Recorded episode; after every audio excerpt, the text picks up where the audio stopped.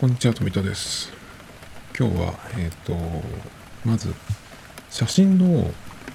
あの、あれです。え iPhone と iOS と、それから Android 間での、まあ、写真だったりとか、動画の受け渡しに関してね、えっ、と、相変わらずうまくいってないんですけど、まあ、どうやってるかっていうとですね、えっ、と、今やってる方法は Google フォトを使うか Dropbox を使うかそれから Google Keep を使うかさらにはえっ、と Twitter ですね。Twitter のその専用のメモ用のアカウントっていうのを1個作って非公開にしてでそれぞれの、え3つデバイス使ってるんですけどそこにそれぞれねえっ、と Twitter のアプリを入れて、そのアカウント専用のアプリを入れてっていう風にしてやってるんですが、まあ、Twitter に関してはテキストで、で、そのメモとか、まあ、画像、写真つけて、えどこに行った時にこれを見てくるとかね、買ってくるみたいな、そういうメモとかを、えやってるんですけど、もうちょっとね、なんなんだろうな、その、なんかに使いたいとかっていうやつを、例えば、Galaxy で撮ったやつを、ね、iPhone の方アカウントからなんかやりたいとか、反対に iPhone のアプリしかない、ちょっとその変わった、えーカメラ系のアプリで撮ったやつを、えー Galaxy の方のアカウントからやりたいとかっていう場合にですね、まあ、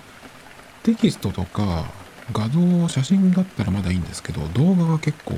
大変で。で、本当だったら、まあ、iPhone と iPad だったら、AirDrop でいけるんですけど、うん、Android と iOS っていう風になるとそうはいかないので、まあ、今のところは、あのー結局 Dropbox を使ってるんですけど、やっぱり、ちょっと時間がかかる。まあ、回線の速さにもよるんだけど、やっぱ AirDrop に慣れちゃってるとね、やっぱ遅いなっていう感じがどうしてもしちゃうんですよね。で、えっ、と、写真に関しても Google フォトで受け渡しっていうのが一番、まあ見やすいし、うんやりやすいかなと思うんですけど、確かでも Google フォトって、その画像が、えっ、とね、フルサイズではないんじゃなかったかな、確か。なんか、そんなようなことを読んだ気がするんですけど、まあ、iPhone の場合、iPhone っていうかスマートフォンの場合の、写真のサイズが、まあ、その高画質っていう高画質ので保存されるフルサイズじゃなくて。だからだからそのフルサイズじゃなくて高画質っていうサイズだとえーまあその一眼レフとかに比べればね小さくなると思うんですけど画像サイズはスマホで撮ったやつはね。だけど、うん、どのぐらいなのかなっていうのがあるんでまあもしかしたら小さくなっちゃってるかもしれない。まあでも iPad とかで見ても全然そのわからないんでまあ大丈夫だと思うんだけどその辺がちょっとそういえばあったなと思ってだから単純に写真を Google フォトで受け渡すっていうのはどうかなっていうのがあるんでやっぱりその面倒だけど USB メモリとかあとはストレージ経由でまとめてやるしかないのかなっていう気がするんですよね。まあ、iPhone に持っていくっていう場合はあのーライトニングっていうねちょっとそのまた、えー面倒なところがあるので、まあ、一旦 iPad の方に持っていってそこから必要なものを iPhone に入れるとかねっていう感じになるのかなっていうことでね結局やっぱり OS が違うとこんな程度でもね共有って難しいなっていうふうに思ったっていう話ですね。なんとかねいい方がないかなと思うんだけどそのために1個、ね、USB-C の、ね USB メモリを買うかなとかちょっと思ってたりするところなんですけどね。まあ本当なんかいい方法ないですかね。何か発明されると嬉しいんですけど。続いてはですねえっと割と恒例のマクドナルド話なんですけど次はグラコロだろうと言ってたんですよ。まだ今年来てないやつ。で、そしたら、えっと、今日付けで、えっと、ニュースが出てまして、公式のね、え12月2日から冬の定番グラコロが出ますよっていうことで、今年は、えっと、高橋一生さんっていう俳優さんが CM に出るそうなんですけど、グラコロと、えっと、コクうまビーフシチューグラコロの2種類が出るっていうことで、去年出たやつかなもしかして。うん。じゃないかなと思いますけど。えー、グラコロ93年に初登場して以来、冬の風物詩として期間限定で販売をしているロングセラー商品ということで、2019年にリニューアルし、去年ですね。まあさらに濃厚リッチになったっていうことですけど。なんかね、僕は結構グラコロは、まあ食べれば美味しいんだけど、ちょっとなんかくどい気がしちゃうんだよね。だから、まあそんなに、もしかしたら、うん、行かないかもしれない。ずっとね、一年中食べてましたけど、あの、1月は確かビッグマックのシリーズだったような気がしますね。あれも3種類なんかあって、指につけるなん、なんだろうな、その目みたいなおもちゃがついてきたんですけど、あれは一体何だったんだって感じでね、えそこから始まってもう何がやってたか忘れちゃいましたけど、まあそんな感じで、今年の最後のね、メニューはグラコロとグラコロシリーズですね。っていう感じで、朝マックからやるみたいですね、どうも。へえ。ぽいですね、どうもね。12月2日から1月上旬予定っていうことなんで、まあ1月になった頃にはもうもしかしたら売り切れてるかもしれないですけど、まあそんな感じですね。それから他にもあって、えっと、これはマックカフェっていう、その、全部のマクドナルドでやってるわけじゃなくて、マックカフェっていうのがある。お店限定なんですけど、静岡には去年できたんですよね。マックカフェのお店が。1, 1軒だけできて新しく移転リニューアルオープンしてしたお店で新しく建物を建てて、えー、できたとこでやってるんですけどそこでしかね。まあやってない。カフェメニューでえっ、ー、とフラペチーノみたいなやつですねえっ、ー、とエスプレッソフラッペこれがゴディバとのコラボでえ出ますよってことで、11月25日、今日からやってますね。ゴディバ、チョコレートエスプラッセフラッペマカロンっていうのと、マカロンなしのやつがあってね、これはちょっと気になるなっていう感じで、どうなんだろうね。ゴディバといえば、ショコリキサーじゃないですか。僕はね、これ系のやつだと、その、スタバのどんなフラペチーノよりも、ショコリキサーが一番好きで、なんか、うん、合うというかわかんないんですけど、一番美味しいなと思います、これ系では。これ系って言ってもそんなに何でも、えー、飲んでるわけじゃないですけど、一番僕が飲んだ中では、ショコリキサーのダークがやっぱり一番良かったですね。多分量がそんなに多くないんで、結構飲みやすい。だからあのサイズで、あの感じで、割と、その、なんていうのかな、スタバの、うん、フラペチーノの場合だと、やっぱりその、シャリ、シャリ感、氷のシャリ感が結構するんですけどね。ゴディバの方はやっぱりもうちょっと味が濃いっていうか、やっぱチョコレートの専門店なので、その辺が結構しっかりしてるかなっていう感じなので、ちょっとこれはね、期待なんですけど、ただね、寒いじゃないですか、もう。いや、ちょっとね、なんでその寒い時にこういうメニューをね、スタバも一年中フラペやってますけど、でもちょっとね、これ美味しそうなんですよね。カカオパウダーと焙煎したカカオ豆をすりつぶした、えー、カカオマスを配合したダークチョコレートソースと、えー、エスプレッソ、ミルクを混ぜ合わせたチョコレートフラッペ。あれ？これチョコレートソースって上にかかってるけど、下はそうでもないのかな？どうなんだろう？ちょっとわかんないけどね。でもこれはちょっと気になりますね。えー、M サイズ540円。結構しますね。だけど、どうかな。でもこれを買ったとしてどこで飲むっていうねなんかあんまり今お店の中にもいたくないしかといってこんなものを外で飲むってわけにもいかないしね車が普段使う人だったらいいかもしれないけどでも車の中でもなーっていう感じがちょっとしちゃうんで興味はあるけどいつどのタイミングで行くかっていうとこですねでこれ系で言うとねちょっとあ先にでも Mac の話もう一個あるんで。えっ、ー、とねこれ結構この時期になると去年もやってたんですけどナゲット15ピース普通は580円なんだけど390円でやりますよっていう。えっ、とあ今日のね11月25日から1月5日までの、まあ、ホリデーシーズンにえー、ていうの？その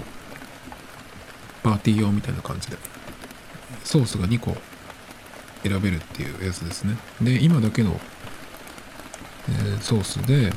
うん、普段はマスタードとバーベキューじゃないですか。だけど今は伊勢エビと紅ズワイガニソースと、えー、トリュフ香るパルメザンチーズソースの2つがあるっていうことで、これは結構ね、熱いですね。僕去年だけどなんか食べようと思ってたけど、なんかタイミングがなくて、結局食べなかったんですよね。結構ね、まあ、15ピースっていうことで、一人で食べるには結構な量。普通にあの一人前っていうか頼むと5ピースなんですよね。箱に入っててハンバーガーみたいな。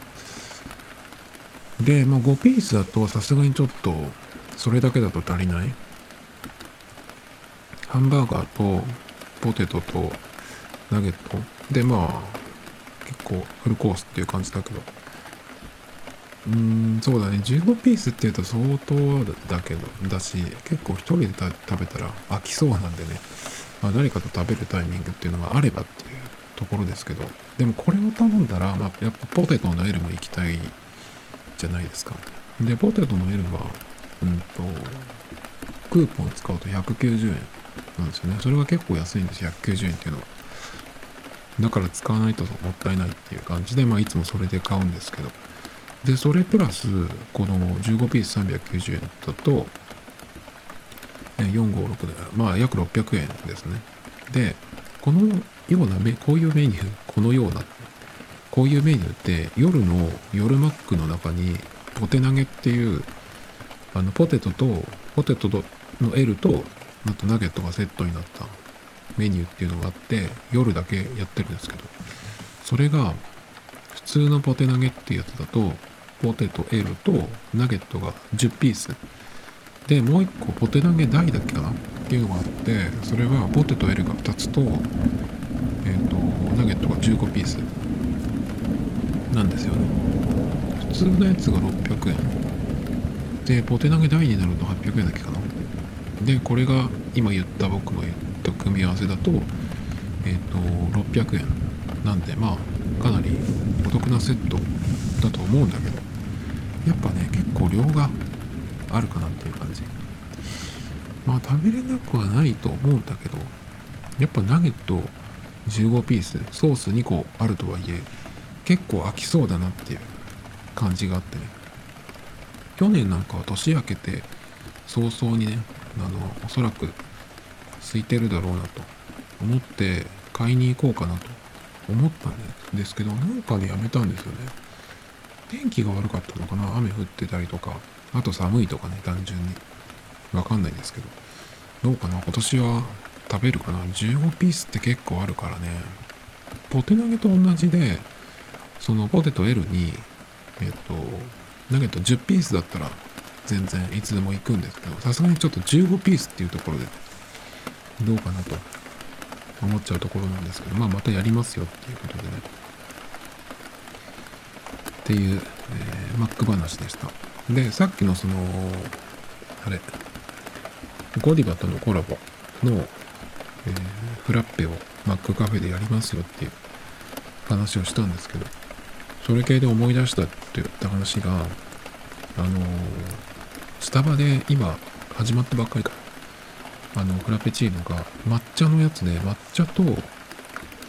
ワイトチョコだったかな。なんかすごいうまそうで、最近ちょっと抹茶の、そういう抹茶系の何？スイーツ。とかの美味しさにようやく、うーん、その、わかるようになってきたっていうかね。なので、ちょっといいなと。思ってまして、だけどやっぱさっきも言ったけど、僕冷え性だし、寒い。冬にね。なんでそんな冬にフラペチーノなんか飲んでるのっていう結構いますけど、外歩きながら飲んでる人とかね、外の席で飲んでる人とかもいますけど、すごいなと思いますけどね。いや、でも、スタバは本当にちょっと今年はスタバ離れ、えー、してきましたね。この間スタバのコーヒーの、コーヒー豆を初めて買ってそれは良かったんですけど、スタバ離れって何かと、今までは結構スタバの、まあ、僕フラペチーノもそんなにすごい、えー、毎回楽しみにしてるとかっていう感じでもないので、そこに惹かれていくっていうことは、まあそんなない。たまにその看板とか見て、あ、これはちょっと行きたいなっていうのあって行ったりしますけど、春、夏、秋ぐらいまではね。だけど今今年になって特にその、やっぱスタバって僕にとっては場所だったんで、そのちょっと、なんだろうな、うん、なんか iPad を広げて、なんかちょっとやるとか、まあ、ちょっと休憩とかね、買い物の休憩でもいいし、っていう感じのその、1時間とかちょっと過ごす場所っていう感じだったんですけど、まあ今ってその場所自体がもうダメじゃないですか。あの、緊急事態宣言の頃とかっていうのは、その、Mac でもスタバでも、その客席を使わないっていう風にして、まあその間にこう様子見つつ、えその宣言が解けたあたりで、えー、席数を半分ぐらい減らして、一個飛びにしてとかね。まあ、Mac なんかは、もう本当に、あの、席によっては、透明のついたてがあってね、あの、刑務所の、あの、面会化っていうようなところもあったりするんですけど、そういう風になったわけじゃないですか。だからまあ、こちらとしても、もうそういうところは、なるべく行かないようにしてるんですけど、まあ大丈夫だと思うんだけどね。まあ行かないに越したことはないじゃないですか。だからそういう、なんていうの、もう、うん、根本的にいろんなものを個人的にね、変えていくっていうことをしてった年ではあるんですけど。で、最近、1ヶ月ぐらい前かな。行ったんですよ、スタバに。そしたら、Mac よりも、なんていうか、緩い。特にその、客席にはシールドもないし、もう開けてないしね。その、一個飛びとかにしてないし。で、やっぱああいう場所って喋る場所じゃないですか。で、今飲食店で、なるべく喋るなっていうね、感じがある中、やっぱ喋るために来てる っていうところっていうのは、ちょっと嫌だなと思って。で、今スタバってその若い人から年の多い人までいるんで、ちょっともう無理だなっていう感じでね。割とその、スタバって真面目系企業と思ってたんだけど、環境のこととかね、どうのこうのとかってよくやるじゃないですか。ストローを紙にしたりとかね。なのになんか、そんな感じなんだと思ってね、ちょっともう使えないなっていう感じが僕はして。で、今言ったその紙のストロー、あれもちょっといいやね。まあ、フラペチーノの時はさすがに通のストロー来たような気がするんですけど、なんかを頼んだ時には紙のストローでね、あれはちょっと嫌だなと思いましたね。あの、唇の裏にくっつくんですよ、紙のやつだとね。それもあるし、あと、モバイルオーダーっていうのがスタバでも始まってそれはいいんだけどその決済方法がえっ、とそれにチャージするっていう方法なんですよね。カードをクレジットカードを登録することはできるんだけどそのカードからえっ、とチャージするっていう仕組みなんですよ。なんで直接できないんだろうっていうそのカードからね。なんかそういうのもあってねちょっとこうどんどんどんどんこう遠ざかっていくっていう感じがして。で場所として使えないと別にそのフラペチーノがすごい好きってわけでもないしコーヒーが抜群にうまいってわけでもないしね。そうするとスタバに行く意味って何っていう感じでコーヒーだったらもう正直缶コーヒーでも全然僕はいいのでそれにあとあれだね。うんとマックでコーヒー買うこともあるけどマックが一番なんか安全かなっていう気がするんだよね。あのセブンとかの、えー、引き立ての入れたてコーヒーも美味しいんだけどやっぱああいうマシンをその使うっていうのもちょっとなんかなっていう感じ。コワーキングスペースとか行くとドリンクバーが未だに稼働してるんですけどそこをよくみんな使うなっていう感じ。僕も本当に使わなくなってこまめに消毒してるんですけどそこは。でもちょっとなっていうので、ね、結構遠ざかりましたね。今年は本当にスタバから離れた年で、まあ、コーヒーをね今その豆をまあ味僕全然わかる人間じゃないのであれですけど、まあ、パッケージも違うとちょっと気分が違うぐらいの感じなのでまあ一通りちょっと、えー、豆をね今は買いに行くぐらいですかね。それが終わったらまたちょっとカルディに行くかなとか思うんですけど。そんぐらいですかね。コーヒー豆の買い方ももしかしたら来年は変わるかもしれないですけど。っていう感じで、えー、だけどその抹茶のフラペチーノはちょっとうまそうなんでなんかその気温とか体温的なものとそれからどこで買ってどこで飲むか。それがうまく揃った時にもしかしたら行くかもしれないですけど早く行かないとねでもおそらくだけどもクリスマスの当日当日ぐらいには多分終わっちゃってるんですよね。あの売り切れで。去年確かねサンタブーツフラペチーノとかっていうのがあって見た目もなんかよくって。えっ、ー、とストローがその普通のストローもついてくるんだけどお菓子のストローがついてて。なんかそれは僕24日か25に行って、うんと、最終日だったっけかな？それでもうギリギリって言われて、今日までなんですよとかつって言われてね、知ってたって感じで行ったんですけど。まあだから行くんだったら早めに行かないとどんどん寒くなるし。だけどタイミング的にどうかなっていうのもあるしね。持って帰ってくるってほどのもんでもない気がするんで、そんな感じですね。だからちょっとこの Mac 系とスタバフの抹茶フラペ。行くかどうかちょっと微妙ですけどね。今回僕まずハンバーガーの方は行かない気がする。グラコロは。ちょっと最近まあマックもそのどこで食べるかっていう問題もあるし。そんなにグラコロが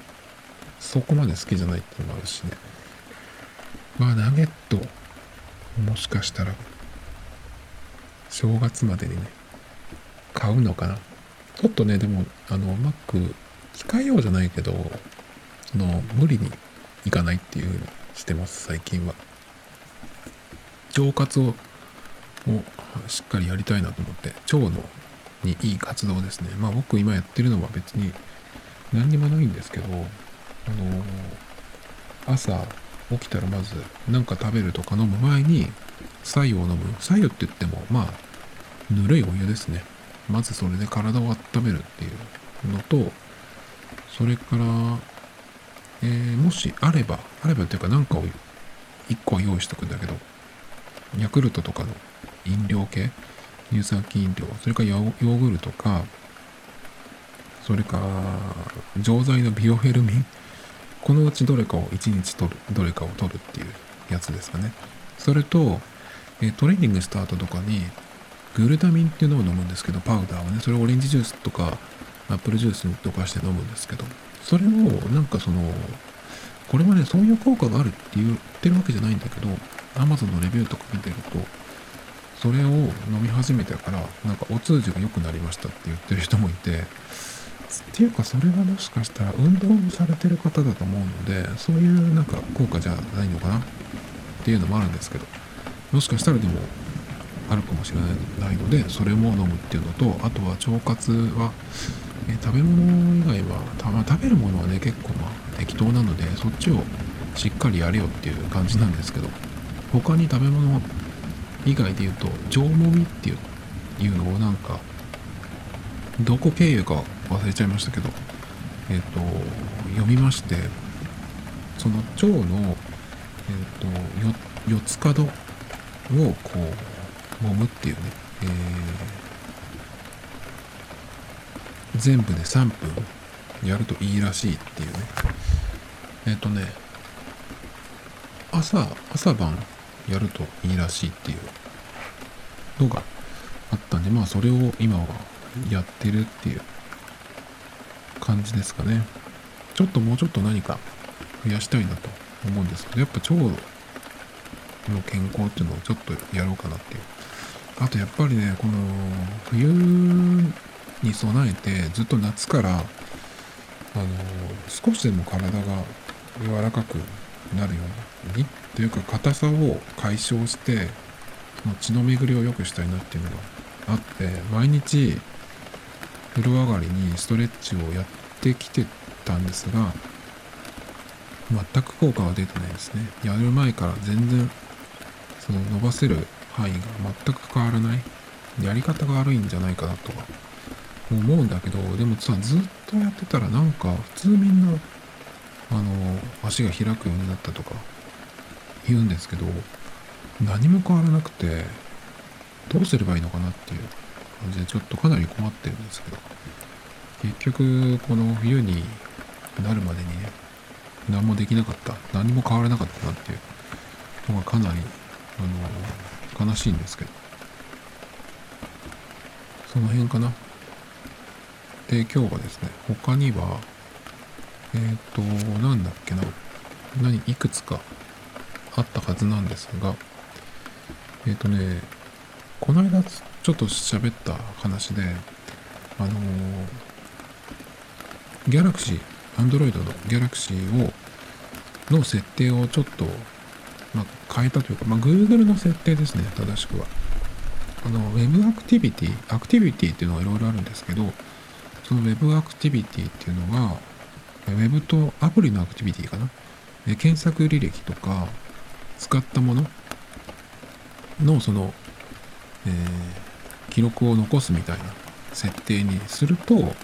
この機能が使えるみたいなやつがあって、Google のアプリの、なんだなんだっけな、すぐ忘れちゃうんだけど、えー、っとね、ディスカバーっていうのの横にあるんですよね。なんだっけな、忘れました。喋ってるっていうのを思い出すかな。で、それを使うには、その Web となんとかアプリのアクティビティをオンにしなきゃいけないっていうのがあって、最初僕アクティビティって聞いた時に、そのロケーション GPS の記録もオンにしないといけないというふうに勘違いしていてそれっていうのはそれをオンにするとその Google マップの、え中にあるタイムラインっていうところをね見ると自分がその日に行った場所が記録されるんですよね。まあそれは自分でしか見られない。ですけどでさらにその自分でいつでも全消しするっていうことができる。でまあ Google にそれをまあ公開することで何ていうのかなその、よりそのその人に合った広告を提供したいっていう。まあそれとの、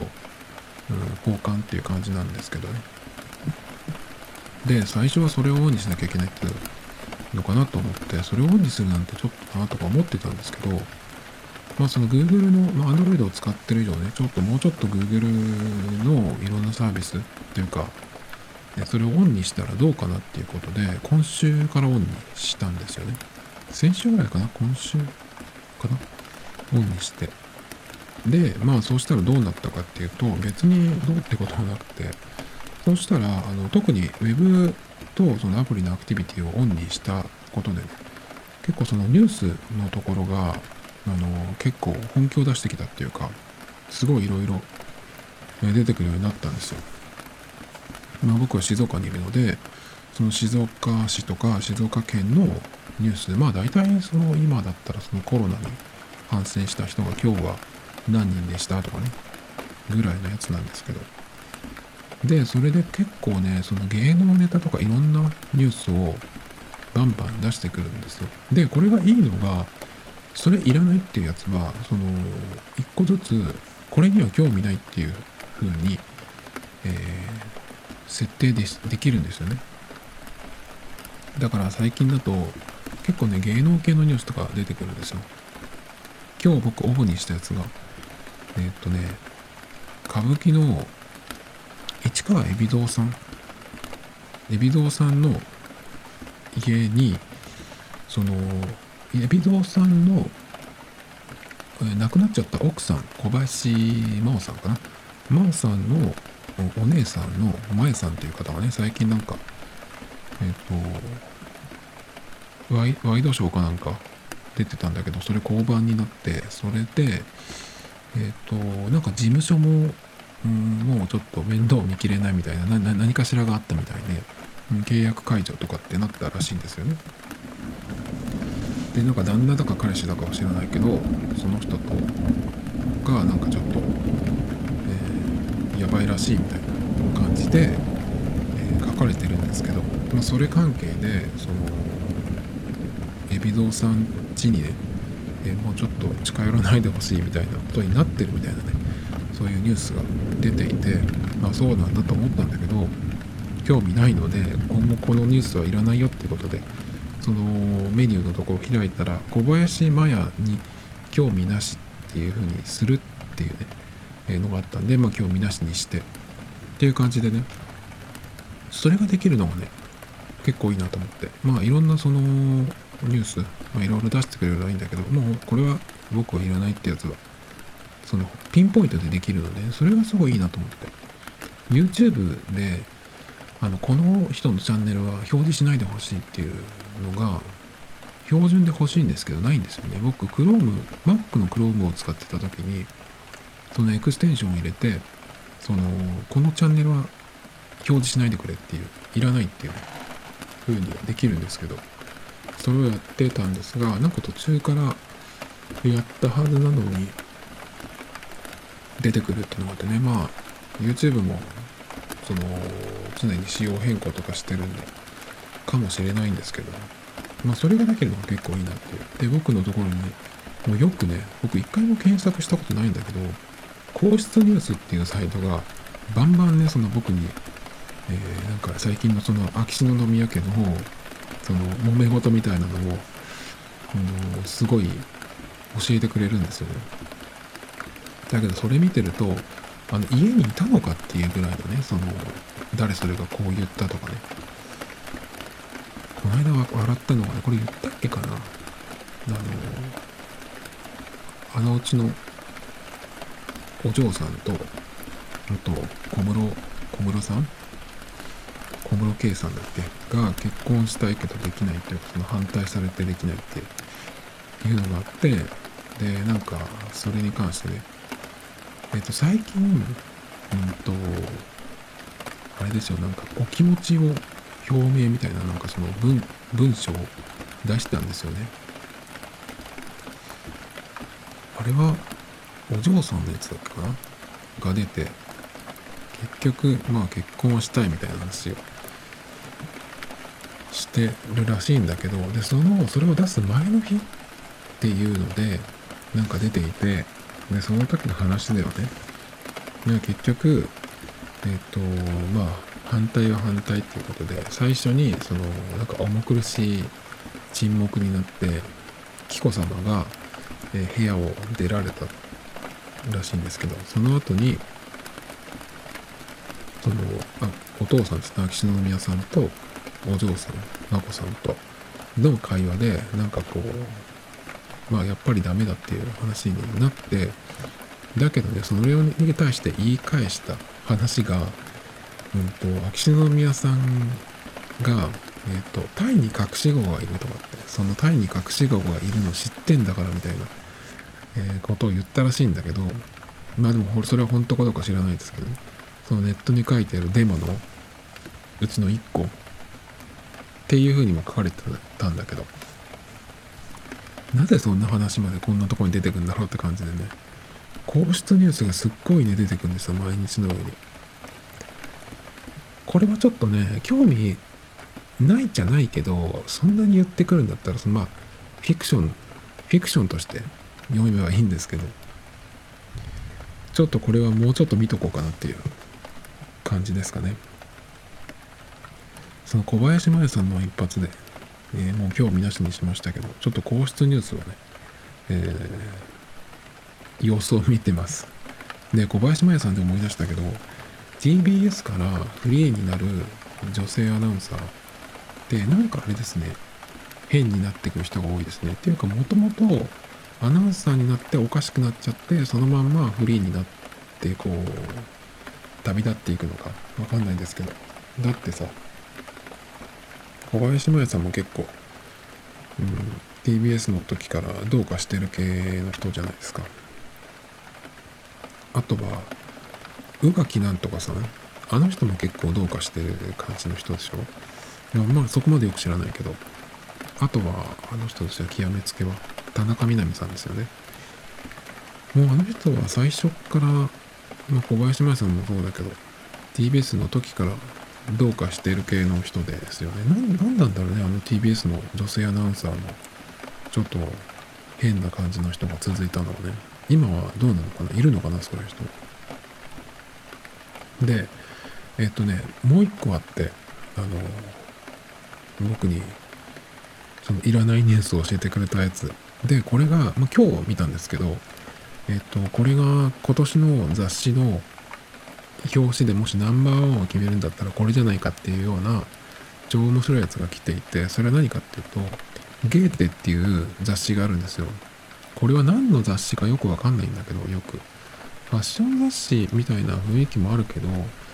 そうでもなくて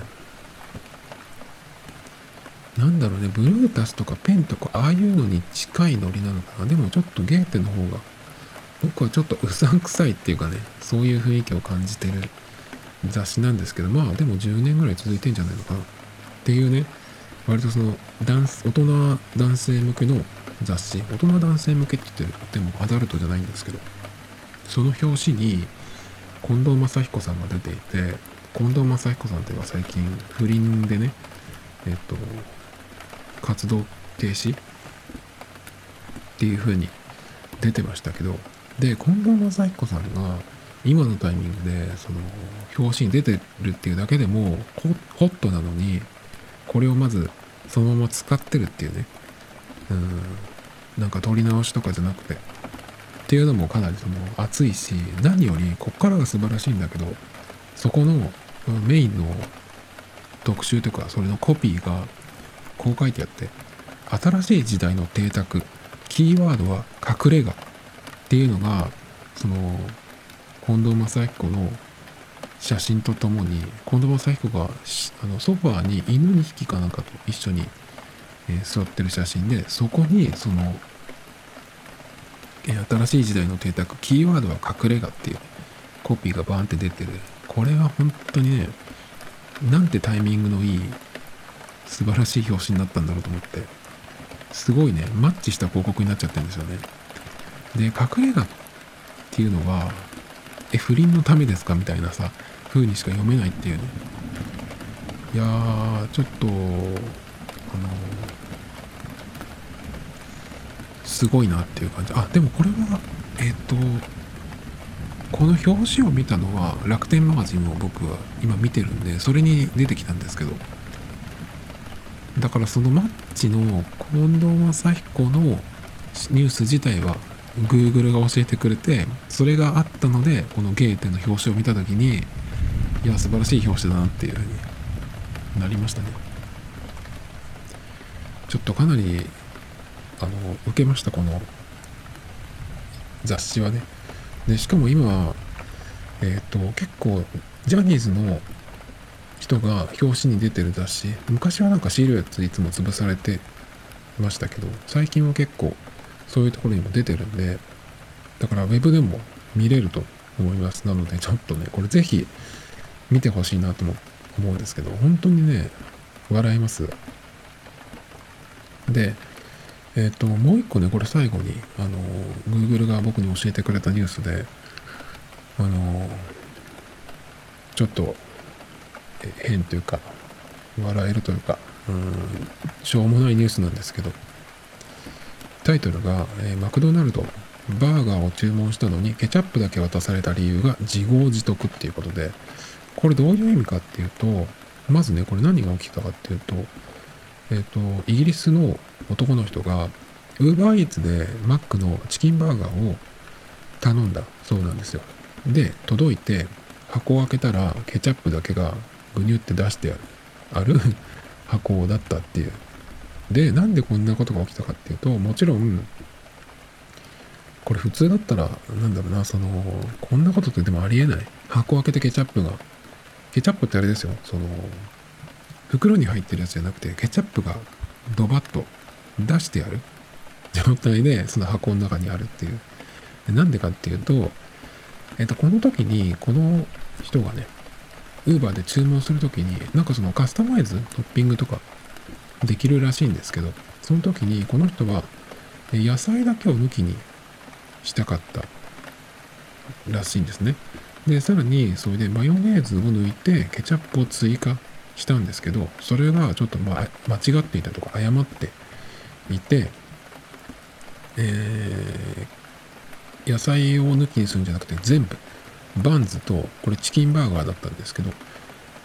バンズ、パンとチキンも抜きにして、で、マヨネーズが好きじゃないからマヨネーズをなしにするでしょ。で、ケチャップを、えー、追加したので、結局、バンズもチキンも抜きにしちゃったもんだから、えー、あるのは、注文したのはケチャップだけ。で、箱にね、ケチャップが